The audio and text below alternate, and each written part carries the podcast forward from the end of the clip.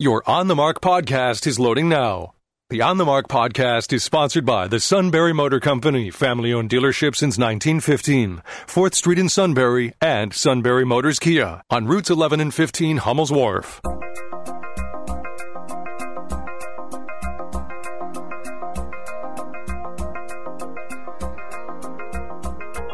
News Radio 1070 WKOK presents On the Mark. It's a chance to voice your opinion on the events that affect life in the Susquehanna Valley.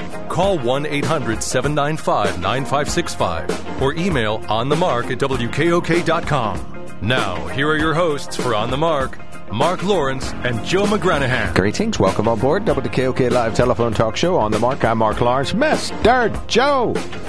Hola, Mark. ¿Cómo está? How you doing, brother? Hey, man, I'm hanging in there. I'm uh, just excited to see that Lieutenant Governor Fetterman has a slight lead in the polls. That means marijuana for all. yeah, We're all going to get high. You like to get high now. Isn't that funny? It's funny that you would pick up that habit as time go, goes on. You don't like edibles. You're smoking, I assume, or vaping pot? No, I, I just like to look at it. I don't actually Oh, you cook don't it or consume smell it. it. No, I don't consume it. I just like to look at it. Oh, there's a name for that. If you're near high people, that you get uh, contact high, I think they call it. If you're near people that are high. Well, I'm not quite that bad. When I first quit smoking regular cigarettes some 40 years ago, I used to hang out in smoke filled rooms just so I could get the vicarious Oh, thrill. Yeah. Good for you. Okay. All right. So that's Joe McGranahan. He's advocating for legalized pot for no particular reason other than the No, fact no, no, no, no, no, no, no, no, no. You Bad idea. Bad idea. You want it highly taxed, or you don't Uh, want it I don't want at it. all? I, well, I think there's got to be a lot of discussion and a lot more medical study. First of all, before you're going to do anything like that, the Oh, government brother. needs to take it off as a class one drug. oh well, yeah, that would make sense. Yeah. If they do that and then study it, I'm okay with whatever they find. All right. I follow the science, despite some of you left leaning people who don't follow it. Oh, really? Yes. Is, is the planet getting warmer? No. No. Just Are- say it out loud. No. All right. Well, what what are the um, the men who uh, participate in women's sports? They call they are women. They, cl- they claim to be women. Some have transitioned, but genetically, science says they're still men, right?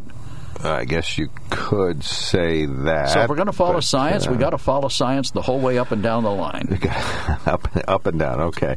Well, what do you think about my idea of having having a, a women's only category and a? Now, I didn't come up with it. I'm just advancing it. Um, to have a women's category and then the open category. I think that probably makes some sense. You know, that way people can compete and we find out who's who's best among whatever else is out there. Oh my gosh. I don't have any problem with that. Okay. But I do. I find it interesting that that um, you know everybody's got their knickers in a twist over this legislation being considered in the state house that bans um, men from participating in women's sports. Mm-hmm. For all these years, we've tried to get equity for women's sports. You know, they have gone on strike uh, in soccer leagues, trying to get the same pay that men get and the same bonuses. Right, the often champion women's soccer team in the U.S. finally getting some pay parity with the men who never it, win. It just doesn't make sense to me then to throw the whole thing out the window and to have the president say that uh, we're hurting hurting transgender youth. Now, how is that? If they if they want to compete in sports, what stops them from competing with what they were born into? Well, I think you really have two things colliding here. One is an interest to recognize that uh, people don't often uh, wish to to uh, enjoy the gender they've been assigned, so they wish to be transgender and they wish to. Well, that's their choice. Right, exactly. So, and and that's sort of a human interest and a concern, and the suicide rate against people who can't transition, as well as those who do transition, is still abnormally high. So we got to deal with that. So, what about the suicide But rate of you young have- women who compete in sports and can't because they're being beaten by people who genetically don't belong in their sport? it's too obscure, but uh, hey, it would have to. uh, There's no reason we shouldn't examine that also. But anyway, so the collision is with this idea that uh, being accepted as a transgender is slowly happening in the U.S. and that's okay. But then you have the collision of a biological advantage that uh, belies in the bodies of women who trans, or me- yeah, men who transition to women in sports perhaps having a biological advantage. So you still you, you hope to be fair in all of your decisions that you make related to this, but um, is it fair to the women who compete in that sport? And Well, I, I think the preponderance Just of opinion reverse it. is no. Reverse it. How many transgender um, men become women. Or I'm sorry, women become men and compete in men's sports. I don't think there are any, are there? Got to be a reason well, for that. I don't follow it very closely, but uh, yeah, so you wouldn't have that biological advantage, uh, you know, more strength and flexibility that uh, men have. So, yeah, to be continued. This is It's, not it's, a, a not, it's not done going deal. away. No, it's not going Uh, away. Governor Wolf says he's going to veto this particular bill, but uh, um, Lawrence's worthless prediction is we'll have a Republican governor next year, and that uh, he most certainly would sign Not something. according to the polls. The current, the first poll. oh, I out. thought it was too close to call. Well, it's it's within the margin for error, Right. But it is um, uh, Josh Shapiro is ahead of uh, Mastriano by a few points. But see, that's not good. I think the news. margin of error was 4.4 in the Right. survey, and it's three point something. distance apart. apart, but uh, that's not good news for Shapiro. He should be miles ahead of Doug Mastriano because of Mastriano's, is, you know, is such a zealot about everything that he does. You know, arming teachers now, and and oh, you know, just all of his opinions about the stolen election and things like that. He should be obscured in the poll as an asterisk, but Why, he's right with him. those are not valid opinions that people could hold? Oh, they're, uh, that's exactly what they are. Yeah, they're valid opinions. You can. I, I, I hope some people have the opinion that the election was stolen. That certainly, uh, you know, reveals who they really are, and so that's helpful to people. Who are they really then? Well, they're people who believe a lie. it's not called the big lie for nothing, Joe. Well, I mean, I could call the big lie the fact that the election was stolen or wasn't stolen. Right, and, and it's That's about, a big lie. Right, and and it just means you have to suspend your disbelief and then uh, believe that you know President Trump was the greatest president ever, or that he was right about everything, or things like that. Well, I'm surprised to hear you admit that. What that he was right? He was the greatest president ever. Right. There are people was who the believe greatest. that. Joe. He was the greatest president in Dan's lifetime. Dan's told us that many times. You know. All right. In, well, in his lifetime. But All right, seriously, when, so you, when you look at this thing, when you look at it from top to bottom, Doug Mastriano has some rather um, far right. I mean, he would probably be what President Biden is now calling ultra MAGA. Would you? Would Yep, you say absolutely. that? And I just and I think those opinions are all valid, but I don't think it's realistic to think that you can govern from that far to the right. I mean, you are going to be lording over most Pennsylvanians who don't feel as strongly about all all of the topics. Really. Well, if you take away the penchant that Mr. Mastriano has for some rather far out positions, um, including what didn't he attend some kind of a rally? Well, he held, he organized the Oh, okay. Gettysburg rally, if that's what you Okay, mean. well, yeah, Or it right. was, well, he called it a Senate hearing, But you, but you take that take it wasn't that off the endorsed by table. the Senate. Take that off the table, and here you have a guy who's a, uh military man, a colonel. You don't rise to be a colonel without some smarts. It's got a great resume. Yeah, he's got a great resume, I and so does Josh Shapiro. You know, on the surface, I would say there are two excellent candidates for governor. But, you know, when you dig down to opinions, Josh Shapiro, and he did something very classy the other day. Uh, some people were organizing, some chefs were organizing a boycott against a product I'm very familiar with, Martin's Potato Rolls. Having spent 11 years in Chambersburg, where I met my lovely bride, uh, I'm very familiar with Martin's Potato Rolls because they're headquartered there. Oh, okay, that's the HQ. And because their their uh, their president contributed, I think, hundred thousand dollars to Mastriano's campaign, all these chefs are boycotting. Uh, these left wing chefs are boycotting Martin's potato Oh, rolls. I don't even think it's left wing. I think it's mid. It's it's a it's a pretty broad Pennsylvania sweep. We haven't talked about it on this show, but it's it's a big movement. Certainly to ban them, Right. And what did what did Mr. Shapiro do? He came out and said, "No, you shouldn't ban them. They're good potato rolls. They're tasty." Well, so you- I mean, I'll give Shapiro credit. I mean, that Right. that's uh, that shows some independence and some willingness to think outside Well, you know, and this relates to things like the you know the Conestoga position that they had on certain things, or the Hobby Lobby position, or Chick Fil A position, uh, or, um, or or Martin's potato rolls. Uh, you just have How about my pillow? Um, well, that's a little bit. He's a little over the top, but I, I guess he's technically fits the category of CEOs who are, you know, certainly zealous in their views, and and sometimes, you know, leads to disagreement with other people who don't share those views. But in any event, uh, yeah, I agree with Shapiro. I, I, I, didn't I didn't like the boycott. We actually haven't reported on it here at WKOK, and I don't think it's ever come up on the talk show. No, it hasn't. So- Uh, I meant to bring it up one day, but we um, you know. Well, and you don't like boycotts at all. I don't. I don't. I don't like people saying I'm not going to shop at Hobby Lobby because their their founder is a Christian or believes some well, Christian that's things. the medical health care abortion coverage. I don't like. I don't like or birth control coverage. and I don't like it when it applies to people on the left. I don't like canceling anybody. I'm sorry, but that's just not the way Which we is a function human condition, canceling. It's not a right wing thing. That's for Well, sure. I, or a left wing thing. didn't say it was. I Right. agree that it can. Both sides can f- come up with their own cancellations. All right, to that end. So that's what we're going to talk about today, right. folks. Those seven topics are discussion items. That's uh, we're going to focus on those seven topics. Seven of them. Well, actually, we're not because There, we have thank you. Congressman Meuser coming up at ten o'clock. I think the phrase you're looking you're looking for is that's not much of a focus. No, that's not. That's seven that's things. a broad spectrum. right. But uh, But it's an open phones day, so the audience can determine where we go. Yep, Congressman Meuser calling at 906. On the mark, sponsored by the Sunbury Motor Company. Check them out at sunburymotors.com. We're going to take a quickie break in a moment and we'll hear from them.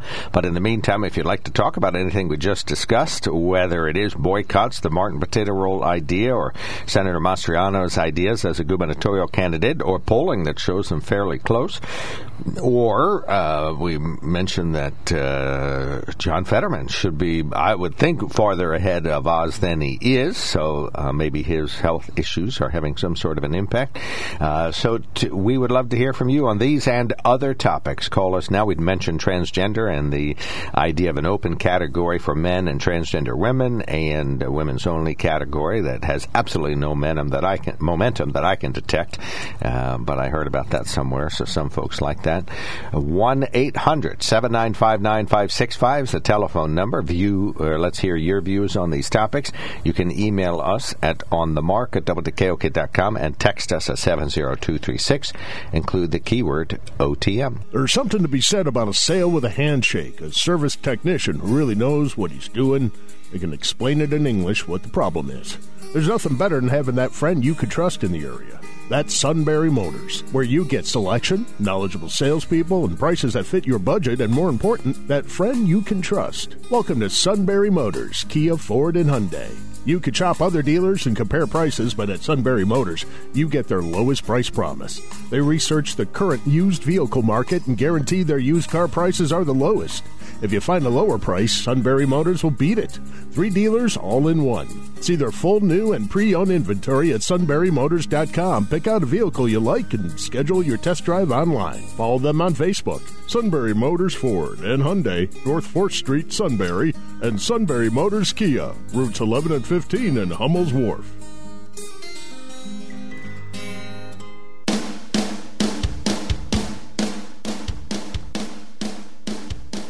All right, welcome back to the KOK Live Telephone Talk Show on the Mark. 1 800 795 9565. Talked about the latest poll.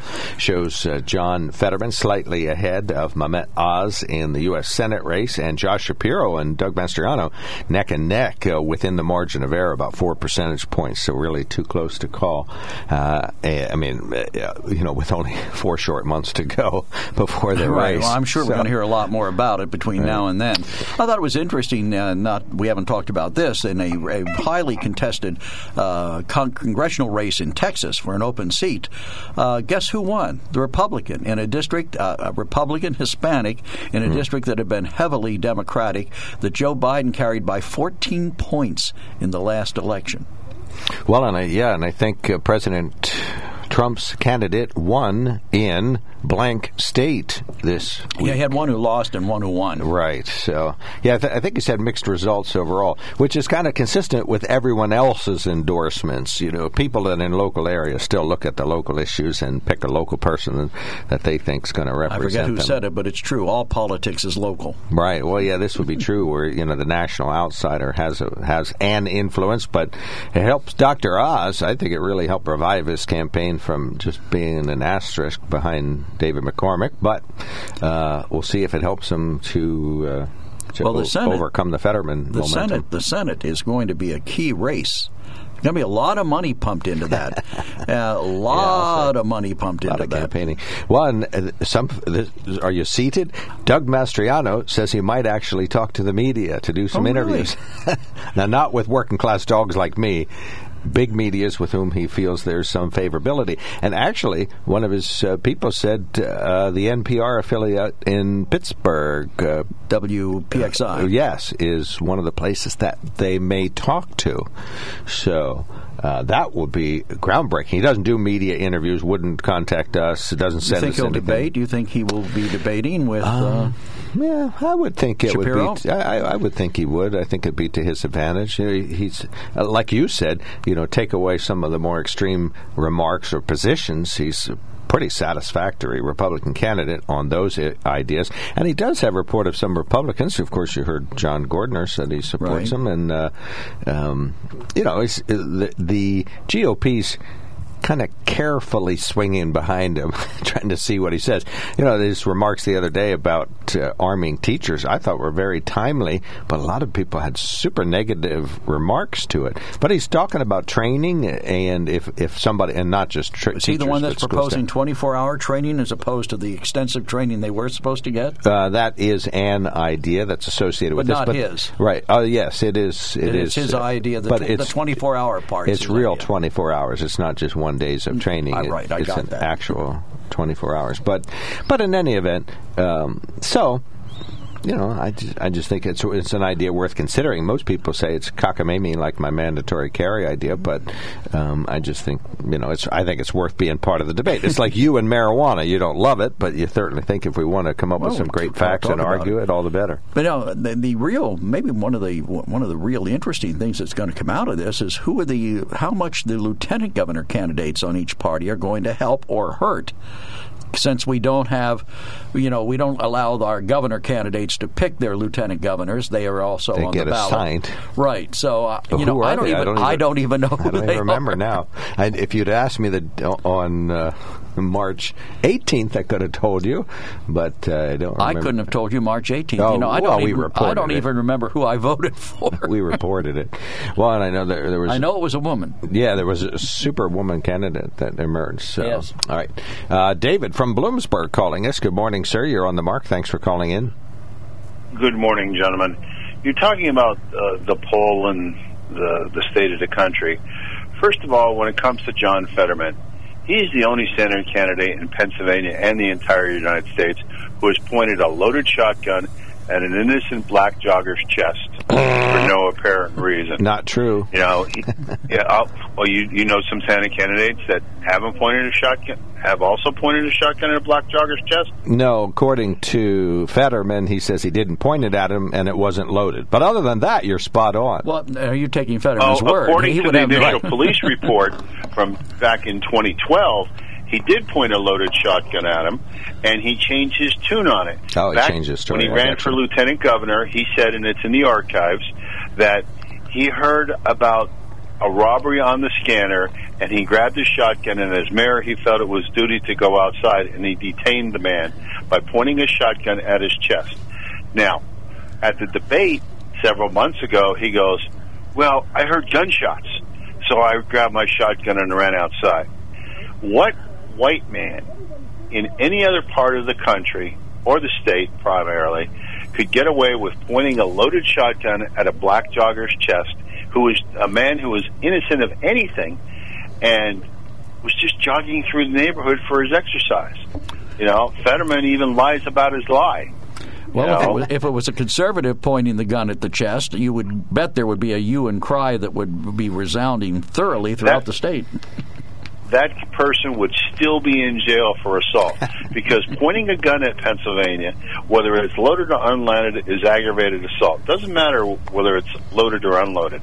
That's the way the law reads.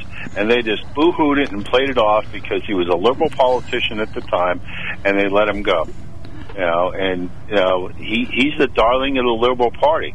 You know, and you know you know, he he doesn't deserve to be elected, nor does he should be elected to the U.S. Senate if that's Well, the way it is. And was- his his at, his attitude towards legalization of all drugs from his comments over the years is a ridiculous. Yeah, cocaine and heroin they should be available to anybody. What kind of person is this that the liberals want to put into office nationwide? I doubt So that he said that all drugs should be legal. We'll have to look that up. We'll well, take your that word was for his, it. that was his statements after he was mayor of Braddock and when he decided to run for Lieutenant Governor. We should have programs so that all drugs, cocaine and heroin, should be available to the general public. You know, that it's just ridiculous. You can arc, check the archives on his stories, and you can argue against them. And our illustrious president, for 14 months, we bought Russian oil, Russian coal, and Russian uranium, devastating our economy. And look where we're at with gas prices now. And it was just a story yesterday that the Department of Agriculture of the Biden administration wants an exemption to import Russian chemical fertilizer because we have a supply side problem with it in, in the United States. Norfolk Southern, which is a federally subsidized railroad company, has refused to continue shipping chemical fertilizer from the plants in Georgia and South Carolina. Why are they doing this? Well, they signed the de facto agreement with China, and now it looks like Russia's going to get. We have our own products. Just like if we just pumped our own crude oil, our American prices of for fuel would go down in 90 days. We wouldn't have this 550 a gallon for gas and 650 a gallon for diesel. But we just want to ruin this country. We want to, and their term democracy, it almost seems like it's a term you know, a code word for socialism. We have to have this for the democracy. Well, if you take away socialism, take the word socialism rather, and replace it in the description of demo- for democracy, it sounds like a third world country. What we need to do, it's like what they've done in Central and Southern America, what happened in Russia 40, 50 years ago. You know, it, it's it's a total embarrassment to the world that we have our own reserves our own capability of taking care of our own country, and we're not doing it. 40, uh, 50 billion of aid to the Ukraine. You know, imagine if that money was spent in the United States for our projects, and you know we're paying for this. You know, and our illustrious governor wants to take, you know, the money we got from the federal government and just blanketly give it away. On the final note, we're coming close to the top of the hour. Do you guys remember the two major pieces of legislation that were supposed to be property tax relief? One was gambling, and one was medical marijuana. Right. We received $100 payment or credit in 12 years since that. You know, where is the money? You can't even get an accounting. And our lottery commission is the one that launders the money for a fee. Because all the medical marijuana money goes down to the lottery commission by armored vehicle goes in the back door through the secure area, is counted, you know, basically washed, and then after their proceeds or their percentage is taken away, it's wired back to the distributors. You know, nobody will give you an accounting of where that money is. You know, it, it's ridiculous. You know, you have Congressman Meuser who's in there fighting the fight every day for America. You know, and he, it's like they just say, "No, you don't know what you're talking about." Well, these are the facts. You know, we bought Russian oil. Now we're going to buy Russian Russian coal and Russian uranium, and and coal now is going to three hundred dollars a ton July first because the EPA is not renewing mining permits that have been in effect for years. But if you had a lithium mine, they give you subsidy for it. David, let me ask you a que- let me ask you a question. You're from Bloomsburg. Have you brought up this issue of this money disappearing with uh, Senator Gordner? Yes, I have sent sent it to him and what does he say? We started looking into it before the pandemic, and we got percentages listed back from from the state, but it wasn't a dollar amount. And then pandemic came, and nobody nobody was there to answer any questions.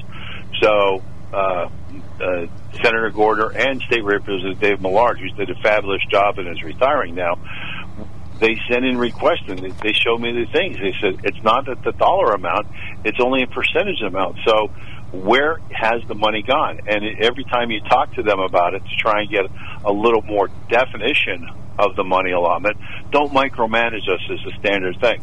You know, this is what they're telling our senators and our representatives. You know, where is all the money? You know, and all the money that we got from the federal government is sitting in money market accounts, getting these funds, getting additional interest, and they won't give any accounting of where the interest is being spent and what pet projects.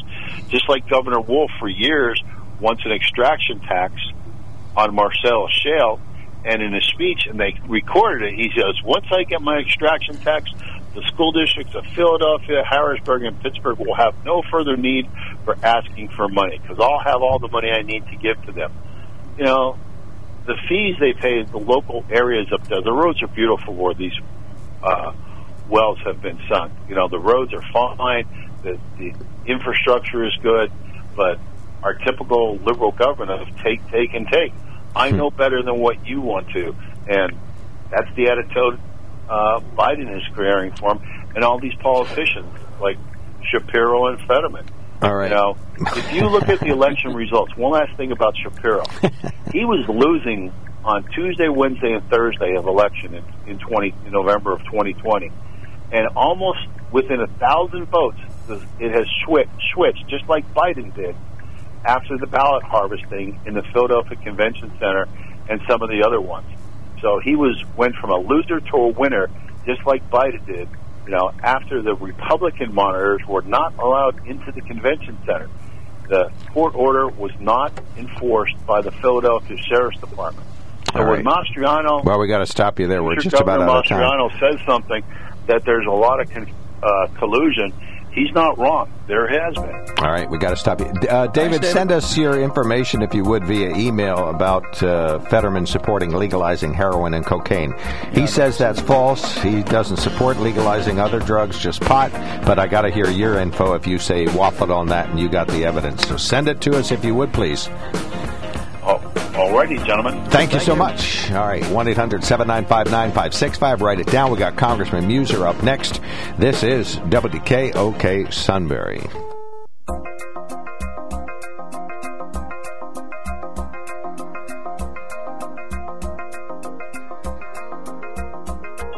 News Radio 1070 WKOK presents On the Mark. It's a chance to voice your opinion on the events that affect life in the Susquehanna Valley. Call 1 800 795 9565 or email onthemark at WKOK.com. Now, here are your hosts for On the Mark Mark Lawrence and Joe McGranahan. Greetings. Welcome on board WKOK's live telephone talk show on the mark. I'm Mark Lawrence. Joe McGranahan is here. McGran in hand? Granahan is here.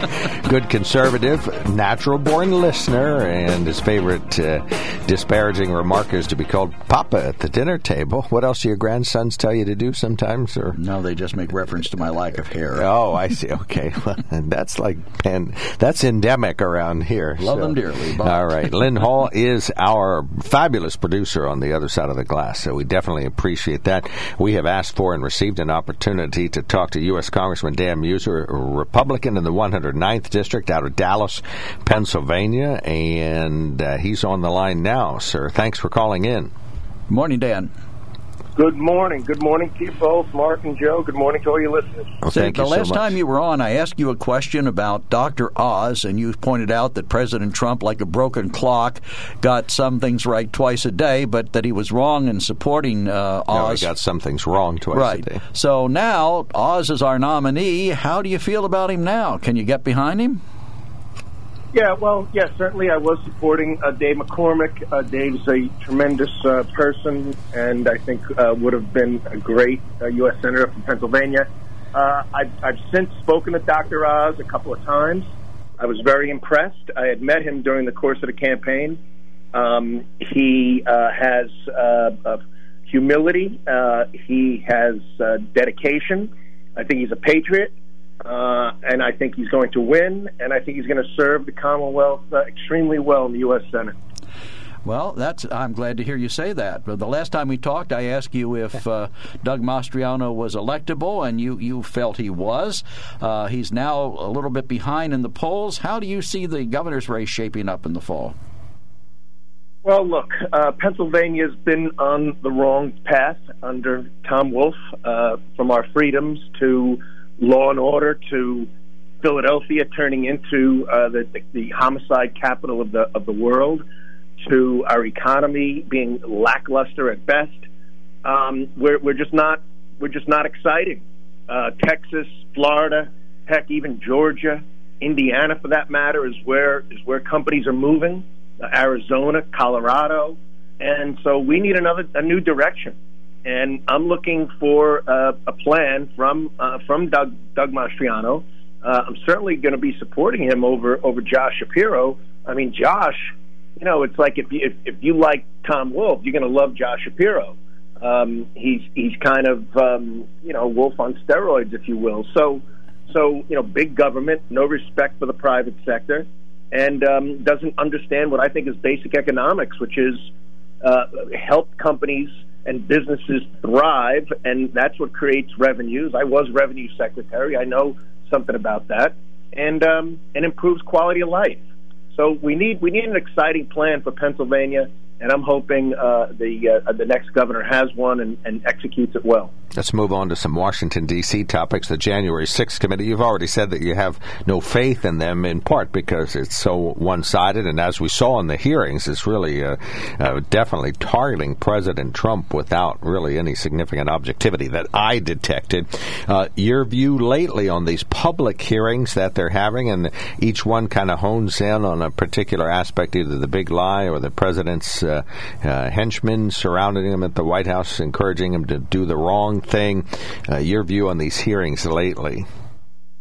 Well, yeah, like you, like you said, I mean, we discussed before the the idea of the commission started okay, and then it quickly changed.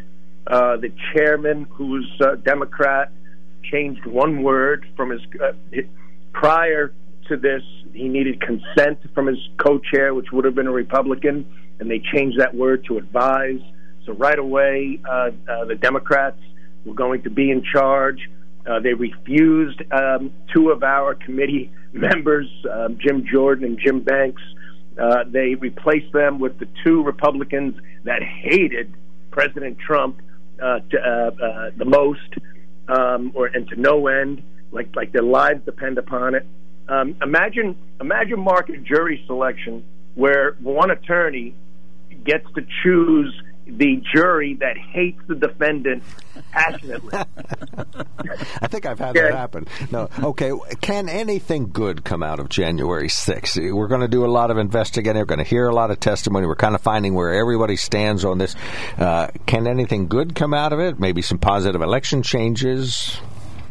I, you know, I don't know. I mean, right now it, it appears to be just a hunt to find who said what to Donald Trump and how he acted upon it. Not once does, does it come up about the security of the Capitol. And here, the police report, the Capitol Police uh, record finally came out. Just so you and your listeners know, on January 2nd, the Trump administration's Department of Defense called the Capitol Police and said, Are you going to have added security? Should we call the National Guard? The Cap Police on January 2nd uh, said, No, we, uh, we don't think so. But on January 4th, the Capitol Police called the Sergeant of Arms in the, the U.S. Capitol that reports to Nancy Pelosi and said maybe we should have the National Guard there, and the and the Sergeant of Arms said no, that's not going to be necessary. You know, I'd like to see if this thing's supposed to be balanced. I'd like to see that discussion uh, take place, and um, and and it not just be just uh, uh, doing everything they, they can to disparage uh, Trump look, there is no question that that rally should have been called off. Okay, I had enough anecdotal uh, intelligence that that uh, where I told my staff not to come in that day.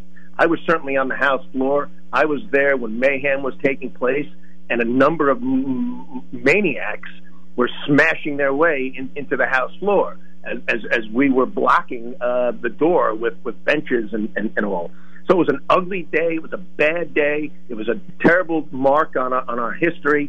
Um, but if they, it, it, you know, this thing is is quite political, meaning this commission. And sure, I we'd all like to know what was the cause, what happened, how was how do we miss all of this, so it doesn't happen again. Let's uh, move to the next really hot topic, which is the potential uh, ruling by the Supreme Court on Roe v. Wade. Um, recently, the Congress did enact over the votes of 27 negative votes from Democrats uh, to provide protection for the families of the Supreme Court justices. You know, where do you see this going? Uh, if we do wind up getting a, a verdict on that uh, issue that displeases those on the left, do you think we'll have a summer of discontent? Well, you know what? I wonder what a summer of discontent means to the left. That means burning, burning cities and, and torching police cars. uh, and getting in, in police officers' faces and spitting at them, like we saw, like we saw uh, uh, a couple of summers ago. Was it last summer? So, so look, the, the Supreme Court rules on, on constitutionality. Let's see what the ruling was. We know that there was a, a leak for the purpose of creating uh, this hysteria uh, and messaging, and you know how horrible the Republicans are. Look, I, I am pro-life. I, I, however, respect the Constitution and respect those that we work for, those that we represent. Uh, all of those that we represent, Republicans and Democrats. So we do have law and order. Uh, we, we, can handle this with dignity. We need to see, and civility, we need to see what the actual ruling is going to be and work on work on the um, the framework of how that's going to be handled moving forward. You know, a lot of this is, is brought on by by the Democrats themselves. You know, we we had a petition not too long ago, and they, they've just gotten so extreme on this, where where we had a petition that would against petitioning against live birth abortions. Okay, you heard me right, live birth abortions, and the Democrats had one member, one member of the entire over over well over 200 uh, of my colleagues on the Democrat side would not sign a petition against live birth abortions. So, you know, eh, you know, I don't think the American public supports that. So we're going to uh, we're going to see where this goes and and, and settle it in, in a manner uh, that that should be acceptable to our Constitution, to law and order, and to people's health protections moving forward. Well, of course, if the Supreme Court does come down on it, it's still just an opinion based on existing legislation. Is there any chance that that we will ever get some kind of legislation that passes both houses of Congress and is signed by the president that deals with this in some kind of an effective way? I, uh, you know what? I, I doubt it on a, on a federal level. I mean, it's not impossible. Not, not, nothing seems to be, but there's a lot to be said for giving uh, states rights. I mean, the Tenth Amendment. I mean, states, the states uh, uh, should be those that handle uh, laws and anything that's not within the purview of the United States Constitution. That's what the Tenth Amendment says, and it's and it's a, it's a pretty smart amendment. So it would become under the jurisdiction of the state. All right, let's move on to the. Uh, it's just a framework or a conversation now about uh, changes in gun laws that might make us safer. Red flag laws, age limit proposal. All this is kind of being drafted now. Your view on the on examining these ideas when they get to your desk?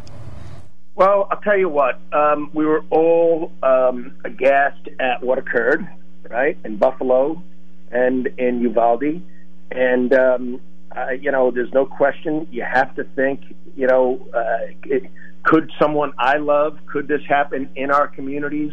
Uh, because certainly people were massacred uh, that many people love. So it's, it's, I think it's smart to look at the causes here and do our very best to uh, stop them within the, again, the confines of the U.S. Constitution, which I took an oath uh, to uphold. So we do have mental illness issues. Uh, we do have school protection issues. Um, we have uh, w- w- there are things where there's um, uh, juvenile backgrounds that should be reviewed. I mean, if if a juvenile uh, committed all kinds of violent crimes when they were 16, I don't see why that should not uh, uh, show up on on the um, uh, uh, on, the NICS uh, on, on the NICS um, uh, program uh, in back, you know, the background checks for for purchasing firearms. Um, so, you know, a, a lot of the Senate framework deals with mental illness.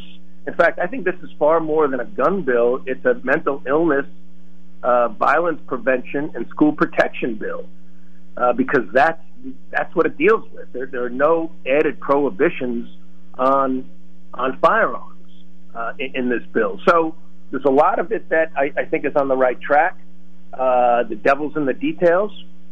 Uh, the idea of early intervention, if if um, they they narrowed it quite a bit, where it's only a family member, a police officer, or a health professional uh, can alert the uh, the authorities that someone is saying or doing something online or in general that they're going to harm themselves or someone else, and then an intervention could take place as is written in this in this framework.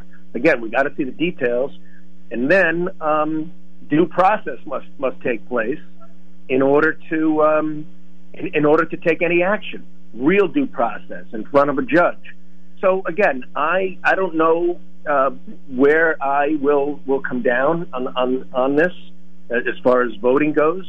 We must see all the context, um, but it does address mental illness, school protection, violence prevention, and it has no it has no knee jerk reaction in it to just trying to ban certain firearms, which, uh, frankly, I mean, you know, the Democrats come come across as just foolish, ridiculous, and and don't even do their homework on some of the hearings that took place. Right. When they speak of banning certain weapons, just about out of time, so I want to. We have two questions left. One: How do we balance free speech versus U.S. Supreme Court justice security? You're going to get a chance to vote on that before too long. Yeah, well, you know, the justices and their families must have protection. Um, we there is a law on the books right now that you cannot uh, uh, march on, persuade, uh, or uh, or affect the lives of, of, of judges for the purpose of, of changing their point of view. That's on the books, and that's not being enforced. So you know, even going back to the uh, the firearms issue, I mean, we should just be looking to enforce the laws that are on the books. You know, we've got we've got dozens, dozens, hundreds of, of fatalities taking place in cities, and be, because the laws aren't being enforced. But back to this issue, yeah, I certainly plan to vote to provide added protection for justices under uh, this situation and their families it's it's absolutely outrageous that Nancy Pelosi has let it go this far. I mean, it passed by unanimous unanimous consent in the um, uh, in, in the Senate, and, and and she let it go for, for several days, which we we finally passed. So, you know, um, look, uh, any any any level of, of violence and breaking the law should be must be dealt with swiftly. And we very sadly are dealing with smash and grabs. We're dealing with just people more or less doing whatever they want, primarily in, in, in cities. And uh, we need to we need to strengthen our police force. We need to support our police force, and we got we got to put a stop to this. Amen. Dan, last question. President Biden on Tuesday of this week yelled, I don't want to hear any more of these lies about reckless spending. We're changing people's lives. What? Well, they are changing people's lives with record high inflation, gas prices, reckless food prices. Spending. I mean, they're driving people into bankruptcy. So, how about some of spreading some of those lies about reckless spending? What impact is that having on this inflation as far as you're concerned? Yeah, it's terrible. It, it certainly uh, uh contributes to it. It just adds fuel to the fire. Look, we have some challenging economic issues, uh, but everything the Biden administration did, and far too many Democrats in the House and Senate uh, supported, have have exacerbated uh, in, inflation. Probably, probably doubled it. It would probably be we'd have some, but it would be, in my view, about half. And and and how about the lack of courage that the president constantly shows? I mean, doesn't he know that that's so transparent when he's just pointing fingers and blaming? I mean, it's outrageous. I mean, he wrote a letter yesterday to the energy industry, blaming them for price gouging and, and, and everything else. I mean, it's just awful without offering any sort of, not listening to them at all on what the plan can be to bring down uh, the, the, the, the cost of, uh, of energy. And then his, his ridiculous plan is number one to blame the Fed, and the Fed deserves some responsibility. Let's let's say let's say a good twenty five percent. I mean, the Fed's the Fed is the, is the has the mandate of controlling inflation, but they can't control things that are out of their control, like Biden's assault on our domestic energy industry and the trillions of dollars of excessive spending that took place. That's not something that the Fed Fed could control. So he's he's he's very tone deaf, um, just following like a woke woke policy of blaming the Fed releasing uh, uh, oil out of our out of our reserves, uh, blaming the oil industry for price gouging, and he's going to fix it all. Wait for it by raising taxes on business. I mean, look, you know, there's no wonder his approval rating is uh, at 25% or 27%, whatever it is. Right. Anything you'd like to add? We didn't ask you any remark or anything you'd like to add to our, contribu- our conversation. Well, just so everybody knows what we're working on. I mean, clearly, you know, inflation uh, and clearly uh, trying to revive our, our domestic energy. You know, they're, they're looking to Saudi Arabia rather than rather than Williamsport. They're, they're, they're looking at at, at uh, uh, Iraq and Iran for crying out loud, rather than the Marcellus Shale in Bradford. So that that that's pretty outrageous. And I'll also just add quickly: people need not. We can't forget about what's going on in the Ukraine. Um, I know we have our southern border issues, and, and that's so critical to us to stop this terrible flow of drugs and, and human trafficking and, and people. And again, that's something created, created by by the Biden administration and supported by far too many Democrats in the House that need to be voted out. Even if you like them, that's, as, as a person, business is business. They're voting and advocating for things that are hurting our economy and our national security. But just real quick on the Ukraine, what's happening there is, is devastating. I, I met all week, every day, with with, with refugees, with uh, par, uh, parliamentary members. I had two meetings yesterday, and the atrocities that have taken place by the Russians are absolutely sickening, um, and they're not relenting. And uh, we just need to continue to support freedom over tyranny. Amen. All right, we got you. Thank you so much Thanks, for Dan. calling in. Come and visit us in person when you're in this part of your territory. We'd love to have you back in the studio. You're Thank always you. welcome, sir. Thanks, Dan. I really appreciate you guys. Thanks, Mark. Thanks, Joe, for the opportunity. Take care. Uh, U.S. Congressman Dan Meuser, 109th District out of Dallas, Pennsylvania, on uh, some of the hot topics uh, today.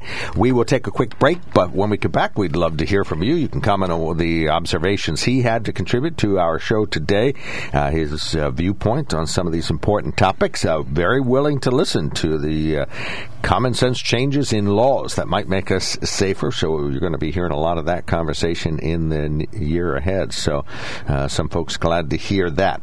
You are listening to On the Mark, brought to you by the Sunbury Motor Company. It's a family-owned dealership since 1915, 4th Street, Sunbury, and routes 11 to 15, Hummel's Wharf.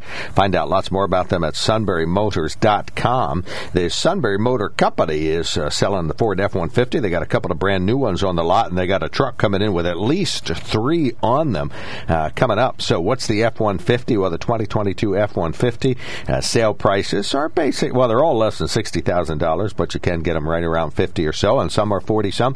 But uh, they got some great functions you might not know about. The auto hold. That means every time you put on the brakes and come to a stop, the vehicle stays stopped. It doesn't drift forward, doesn't drift back. Uh, that's when the auto start stop kicks in. If you are in a position where the engine can turn off without running, uh, you know, without hurting your air conditioning or uh, whatever else you're doing in the vehicle, the engine turns turns off. That's what helps you get that gasoline mileage. 24 on the highway is what they list, but you can pump it up to 30 miles per gallon or so if you're uh, driving from exit to exit on the interstate. City driving in the F-150, the 22 version is 19 miles per gallon. Uh, there are some folks with older F-150s, they couldn't get 19 miles per gallon if they were on a treadmill. So uh, it is just a fabulous vehicle. Get the V6 Eco Boost. That's what this particular one is. It's that antimatter blue that uh, Joe truck's going to be when it gets here. Has dark slate cloth interior, moonroof, sliding rear window, just a fantastic vehicle. Has a telescoping steering column and it also has telescoping pedals. So those pedals rise up to meet you so that you are so comfortable in that vehicle. And, oh, did I mention the leather? Yeah, okay. So the Sunbury Motor Company F-150 down on the lot just waiting for you, uh, but they have a dozen other vehicles who will be here in the months ahead and you can select from one of those at the Sunbury Motor Company. Call us now, 1 800 795 9565. You can email us at onthemark at WKOK.com, and you can text us at 70236. One of our listeners, uh, we have two short notes. One says the big lie Marks talk about is that there was a secure election in 2020. it was anything but secure. In upper right hand corner, Joe? One of our texters says, our emailer says, if Roe gets overturned, the summer of Floyd will be mild in comparison. The Democrats are violent. They always have been. Yeah, they, look what Democrats did on January 6th. Uh, oh, oh, yeah, they were out oh, of control. Wait, they were on the sidelines watching or evacuating. Yeah. Okay, to be continued. 1 800 795 9565. There's something to be said about a sale with a handshake, a service technician who really knows what he's doing. They can explain it in English what the problem is. There's nothing better than having that friend you could trust in the area. That's Sunbury Motors, where you get selection, knowledgeable salespeople, and prices that fit your budget, and more important, that friend you can trust. Welcome to Sunbury Motors, Kia, Ford, and Hyundai. You could shop other dealers and compare prices, but at Sunbury Motors, you get their lowest price promise. They research the current used vehicle market and guarantee their used car prices are the lowest. If you find a lower price, Sunbury Motors will beat it. Three dealers all in one. See their full new and pre owned inventory at sunburymotors.com. Pick out a vehicle you like and schedule your test drive online. Follow them on Facebook. Sunbury Motors Ford and Hyundai, North 4th Street, Sunbury, and Sunbury Motors Kia, routes 11 and 15 in Hummel's Wharf.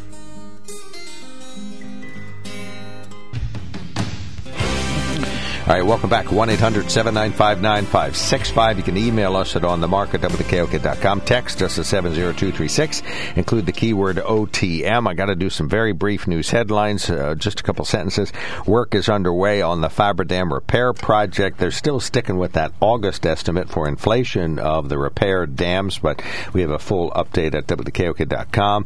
As you heard, Trib Live reporting on polling released Tuesday showing Democrat John Fetterman with an early advantage over Republican Mehmet Oz in Pennsylvania's U.S. Senate rate, while Democrat Josh Shapiro and Republican Doug Mastriano are locked in a very tight race for governor. The uh, all right, just one other story. Uh, there was a lot of Schadenfreude on our Facebook page yesterday. Anthony Fauci, the very guy who urged us to wear a mask, get vaccinated, socially distance, and not get the disease, now tests positive for COVID nineteen. America's top scientist says he's currently experiencing mild symptoms. Oh, brother, America's top scientist. Wow. Oh, well, this is CBS. Okay. Okay. And Fauci's. Of course, that's Wow, original he's reporting. 81. Isn't that something? He's like you. He just won't quit. Uh, fully vaxxed and double boosted says he's probably. so. Oh, so he says he's probably not too worried. Well, either are or aren't. who who do we the other. ask if not you? okay. Uh, Mike, you're on the mark. Thanks for patiently waiting through all of this. You're on the mark.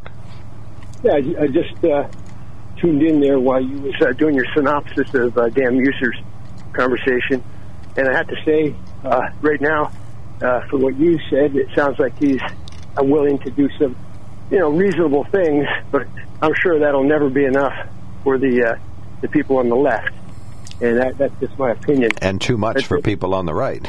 it's kind of like. Well, that, that's possible. Too, Yeah, there's a big impasse. anyway, I want to take issue with your your comment about you know whenever we talk about violence, you always want to bring up January sixth.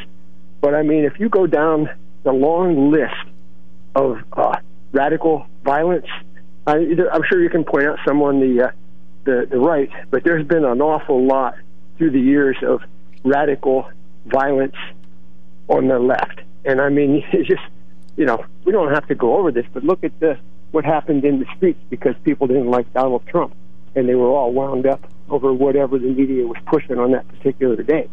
A lot of people died, a lot of buildings, public destruction, and you know, so just keep bringing up one instance. And I'm not downplaying what happened uh, on January 6th, but in my mind, I think people knew that was coming, and I believe they let that happen Well, because but- it would be good for them. And my only point is that you know violence is a human condition. It is not owned by Democrats. It is not owned by Republicans.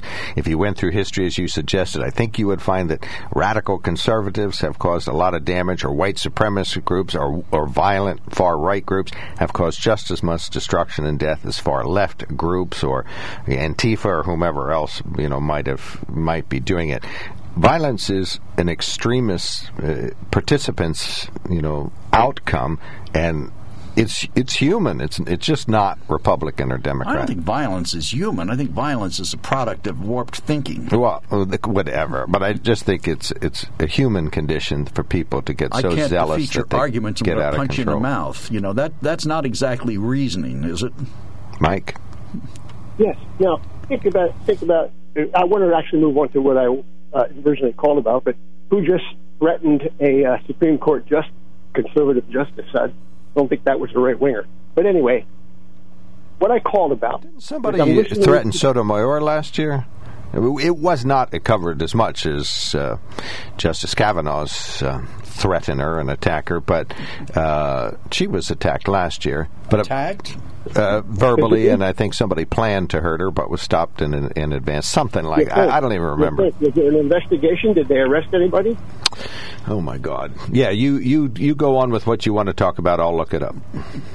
okay, okay. So here's the thing. I've been listening to the president uh, blame inflation on every new thing that he can come up with, and then finally he's threatening the oil companies with you know essentially a nationalism of, of the oil companies. I mean, when you get right down to it, he wants to tell them how much they can uh, make, how much they can sell their product for, blah blah blah. That's that's not that's not capital. Now, if you look at what has happened over the last few years, experts after expert called this inflationary thing was going to happen, and the, and the main reason that they cite was the Fed's expansion of their balance sheet, which basically means they're buying bonds that ordinarily wouldn't have been bought at low rates, which pumped more money into the uh, system, which created uh, demand. And then all of the things that happened with uh, the stimulus checks here and there, paying people more to stay home than go to work, all that stuff created more demand. And, and, and again, supply chains weren't ready for it. And it has just continued to snowball because we have an administration that's basically doing everything the wrong way when it comes to energy. The, the American Petroleum Institute published 10 things. You know, Biden says he'd like to work with them. Well, they have published 10 things that needs to be done, and I don't hear anybody on any of the mainstream media specifically talking about the things that we could do right now to lower the price of oil, which is driving uh, much of the inflation, as this administration will even admit. So, Mike, I think those, I think those crossed in the mail, didn't they? I mean, that, that the Petroleum Institute's recommendations just came out yesterday or the day before. Uh, uh, they may have crossed in the mail with the president's letter. At least that's the way I heard it reported this morning. Well, let, us say that that is the case, and I'm sure you heard it reported on a, I would say, a conservative station, mm-hmm. like Yipper. But, but the reality is, Fox. they are furnishing the silver bullet the silver bullet. And to me, that's as big a news as anything else because the number one thing that I know people are complaining about is the price of gas. Okay, right. now if you take public transportation supplied by the taxpayers and the government, you're not too worried about the price of gas.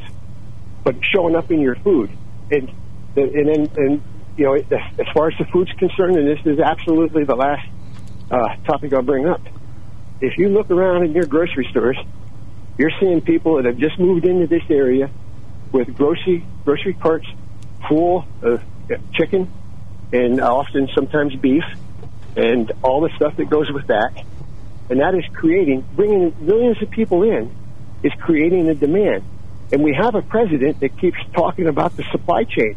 He is stressing the supply chain uh, on every level.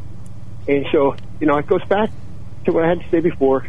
You look behind every Democrat narrative, and at best you'll find misinformation but generally speaking, you'll find a lie. You find a lie. Yeah, that's also a human condition, but that's another topic. Yeah, I found a clipping. It's a New Jersey federal judge whose son was killed by a deranged lawyer last year revealed that the assailant was also keeping tabs on U.S. Supreme Court Justice Sonia Sotomayor.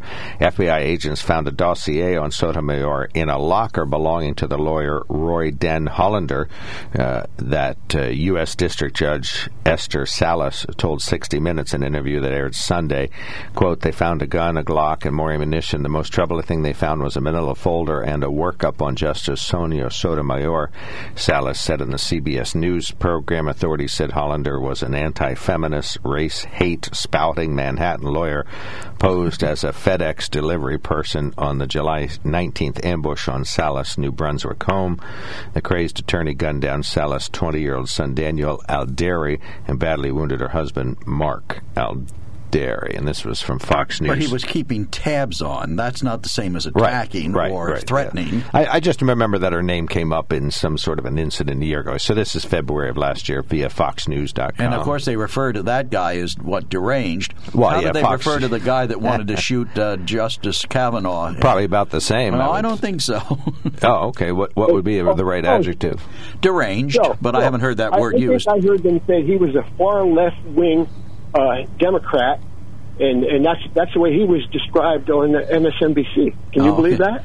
Well, I believe anything you tell me about MSNBC. no, there's a, there's absolutely no way. I mean, I'm always called a right winger, extreme uh, uh, uh, extreme right wing, but you know, I've it's seldom, and that's commonly used. Right wing, right wing is always used in the mainstream media, but you'll never hear them say the left wing. The left wing of the Democrat uh, part. They, I think they call them like Progressives. No, no, they call them progressives. Progressive, yeah, yeah. So you can be on the far left and you're progressive, which has a nice sound to it. Sure. Everybody likes progress, you know. Doesn't sound threatening. It sounds like, hey, these are the sharpest people in the room. Yeah. Whereas they We're call gonna progress through conservatives. your streets and burn down your buildings tonight. Right. That's the kind of progress some of them do. Yeah, Fox doesn't attribute any adjectives in, in one of their stories anyway to the man that was arrested outside Kavanaugh's home. They just said what he did and what he was carrying and so on, but they don't have a dis- description like they did. But I think the the article that was talking about Sotomayor was written a month later, and this is this article is just a couple days old. I think they kind of stepped up the adjectives as time went on. All right, to be continued. Thank you, Mike. they Thanks didn't for use the in. word didn't use the word deranged as they did with the conservatives. So you think Fox is covering up for him? No, I think deranged, you know, all these words are, are inflammatory, and, and I understand them from the standpoint that somebody who would go after uh, a, a sitting United States Supreme Court judge and have in his possession handcuffs, zip ties, what else, a butcher knife, what else did the guy have? He had a ton of stuff. Right, Pepper he- spray. yeah, he was ready. You know, the, the word deranged would seem to apply, wouldn't it? Right. So why won't Fox use it? Why won't the others use it? I don't know. Maybe because they don't use adjectives in journalism. it. AP used it in describing the story you read. Wasn't that an AP quote? no, it's read? all both. Both were from Fox. No, no, the one where they used the word deranged. That was Fox. That was yeah. Fox? Okay. Yeah. But uh, like I said, it was a month later. The deranged So- attorney. Right. So they're kind of summarizing what happened, whereas in this case they're just recounting the incident. All right. To be continued. We'll take another break. Call us now one 9565 But he saw the light. eh? He saw the light. All right. 1 800 795 9565. One of our good listeners sent us the 10 points by the uh, conservative uh, American Petroleum Petroleum, Institute. Institute, uh, but they have some ideas for President Biden. Certainly, all should be discussed, I would think. Yeah, one of them. Well, let's just run down the headlines of them. Lift development restrictions on federal lands and waters. Designate critical energy infrastructure projects. Fix the NEPA permitting process. That wouldn't make sense. Accelerate LNG exports and approval. Approve pending LNG applications. That's the Natural Gas Act, by the way. Unlock investment and access to capital. Dismantle supply chain bottlenecks. Advance lower carbon energy tax provisions. Project or protect rather competition in the use of refining technologies and permitting obstruction on natural gas projects. Advance the energy workforce of the future. Those are the recommendations. Right. What's our listener's second paragraph? They say former Senator President, uh, former Senator President Biden's special envoy for climate, John Kerry. Yeah, your word order's funny here. Anyway, refutes each step of the plan and argues we do not need to adopt any of these steps. Of course not, because we're getting what they want. High Well, price of yeah, gas they're trying to force you into an electric vehicle But uh, why do, why do you think Democrats want higher gasoline prices? to advance their agenda. They want us all to be gagging. Yeah, but they're all going to get voted out of office. Well, but. I don't think that matters to them if they get their agenda Okay. passed. I, I don't think I don't think that's true. But anyway, go ahead. Then we, this one's addressed to Dear Statler and Waldorf. right, we talked about this when it came in on Monday, but we never got. Never to it. got to it. Said, with all the turmoil, doom and gloom, and media hype going on, I have noticed an increase in your callers referencing Bible quotes. I reminded you of your self imposed rule regarding the use of religious doctrine on your show. To assist you in enforcing this rule, I suggest you read the following disclaimer at the conclusion of each call that strays into religious territory. Well, our, our issue is proselytizing is what we stop. Just blatantly calling in and say, oh my God, I have an open mic. Hey, have you thought about your Lord and Savior today? Right, and, and But- your church is the Great Whore of Babylon. Right. Oh, no, your church, buddy. My church is Don't right. look at me with that. All right. Uh, religious freedom means you can practice any religion you want or none at all. Religious freedom doesn't mean you can use your beliefs to dictate what others can and cannot do. Your religion guides. uh, Your religion guides you, not all of us. It's as simple as that. And from an occasional Episcopalian, aka Catholic light, all the rituals with one half the guilt. All right. And, and the incense. You got the incense without the guilt. Right. Episcopalians have it all. Uh, Stan, you're on the mark. Thanks for calling in. Good morning. Uh, Joe just said something about they want high gas prices to force everyone into electric cars. Is that what I heard you say, Joe? Yep. I agree with you. Okay. Thanks, Dan. All Have a right. nice day. but uh, now, if anybody wants to look up, there's a TED Talk. I think it's TED uh, San Antonio. That's out of Texas. A guy got up there and was talking about electric cars and and and, and uh, carbon footprint that they put out. And he had graphs, charts, and graphs. Now, he is a supporter of electric cars. Okay, but he says their technology is not there yet to to force everyone into them. The carbon footprint of an electric car is higher than a normal uh, Gasoline. gas powered vehicle. Okay, oh, and oh, it takes you have to drive it like I don't know, two hundred and some thousand miles before you even come close to zeroing out the carbon foot, you know, the carbon, uh, the CO two that it, uh, footprint. So you know, it's out there. It's on YouTube. I watched it last night. It's pretty interesting. You know, he's not for or against it. He's not against the fossil fuels. You know, sure, he'd like to see them go away because he thinks it's better for the environment. But the way they're measuring things and the way they're feeding us, you know, this propaganda to us that the electric cars are zero zero emission vehicles is a lie. Okay. Well, they No, it is. They don't even have a tailpipe. How could they have emissions? No, no, no, no, no. The car themselves, as they're operated, may be, but everything that goes into them to produce them and to power them, for the most part, has a high carbon footprint. Okay? Yeah. The majority of electricity generated in this country is coal or natural gas. Okay? All emit CO2 into the environment. So if you're going to charge your car with off the electric grid that is powered by that, that increases the footprint of that car, even though they measure zero at the car itself. He explained all that, how when they measure the CO2 of a certain thing, now he compared this. Now, this is one comparison he made. Uh, a normal vehicle puts out so much CO2 in a year or whatever it was driving, driving. Okay, because how they measured it, basically, he says they put it in a box, and they each vehicle or whatever they determine how much CO2 that puts out for a given amount of time. He says if you take a horse, you put it in a box, and you measure the CO2, it's basically putting out the same amount of CO2 as a car. Big box. Okay. Well, either way, you, you don't understand what I'm. That's how they measure it. Yeah. Okay. That's how they measure it. They put it in a box and measured the CO2 that was produced by each thing. That's the the, the horse in a car equals out. Now he says the the horse is kind of different because it, it, it balances itself out because what's the horse do? The horse eats grass, produces CO2, which grows the grass because the grass, you know, the grass converts it to oxygen, and the horse breathes in oxygen, and, and it's a cycle. But I'm thinking a car uses oxygen, correct, to run, because without air, a car will not operate. Okay? and they emit CO2. The CO2 is put back into the system through the trees and all that, and produce oxygen, which is run, run back through cars. So basically, it's a circle too, correct? Sounds like one. Yeah. So you know, and now what he was advocating for right now is hybrid vehicles. You got both. You got you know they use both electricity and petroleum products. Because Yeah, at this you point, know, uh, I don't think we're to a point where electric cars have a lower carbon footprint. It's probably about the same until you really get into what? What did you say? Two hundred thousand miles, and then it starts. Well, no, the, the carbon footprint. Now, he, if, you, if you watch it, it's a the TED Talk at San Antonio. I don't know how recent it is. Pretty recent.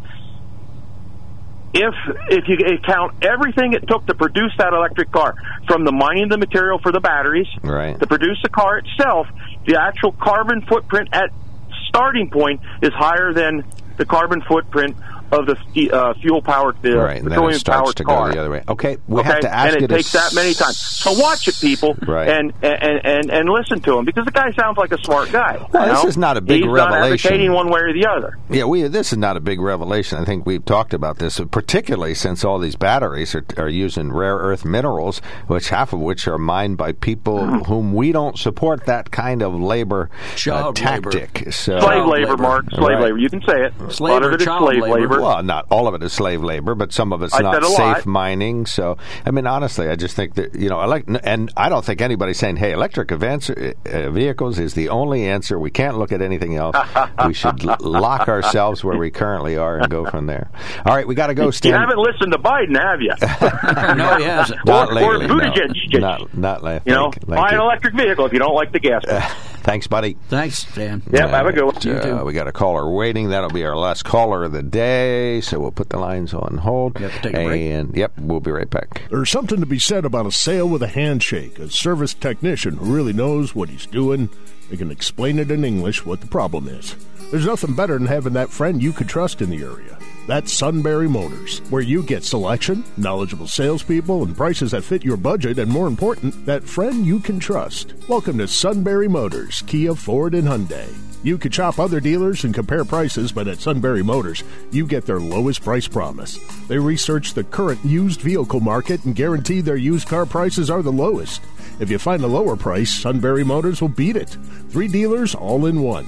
See their full new and pre owned inventory at sunburymotors.com. Pick out a vehicle you like and schedule your test drive online. Follow them on Facebook. Sunbury Motors Ford and Hyundai, North 4th Street, Sunbury, and Sunbury Motors Kia, routes 11 and 15 in Hummel's Wharf.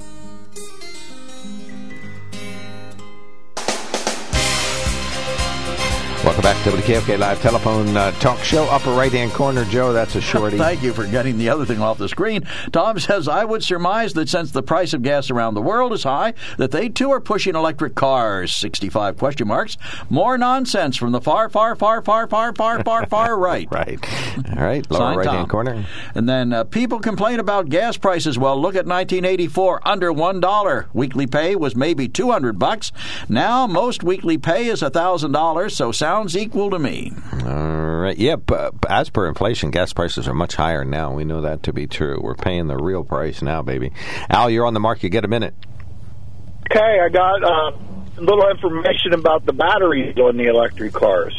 They're about twenty-two thousand dollars to replace, What? and they, yeah, they're about twenty-two thousand dollars to replace, and they, they aren't guaranteed for more than hundred thousand miles on most of them.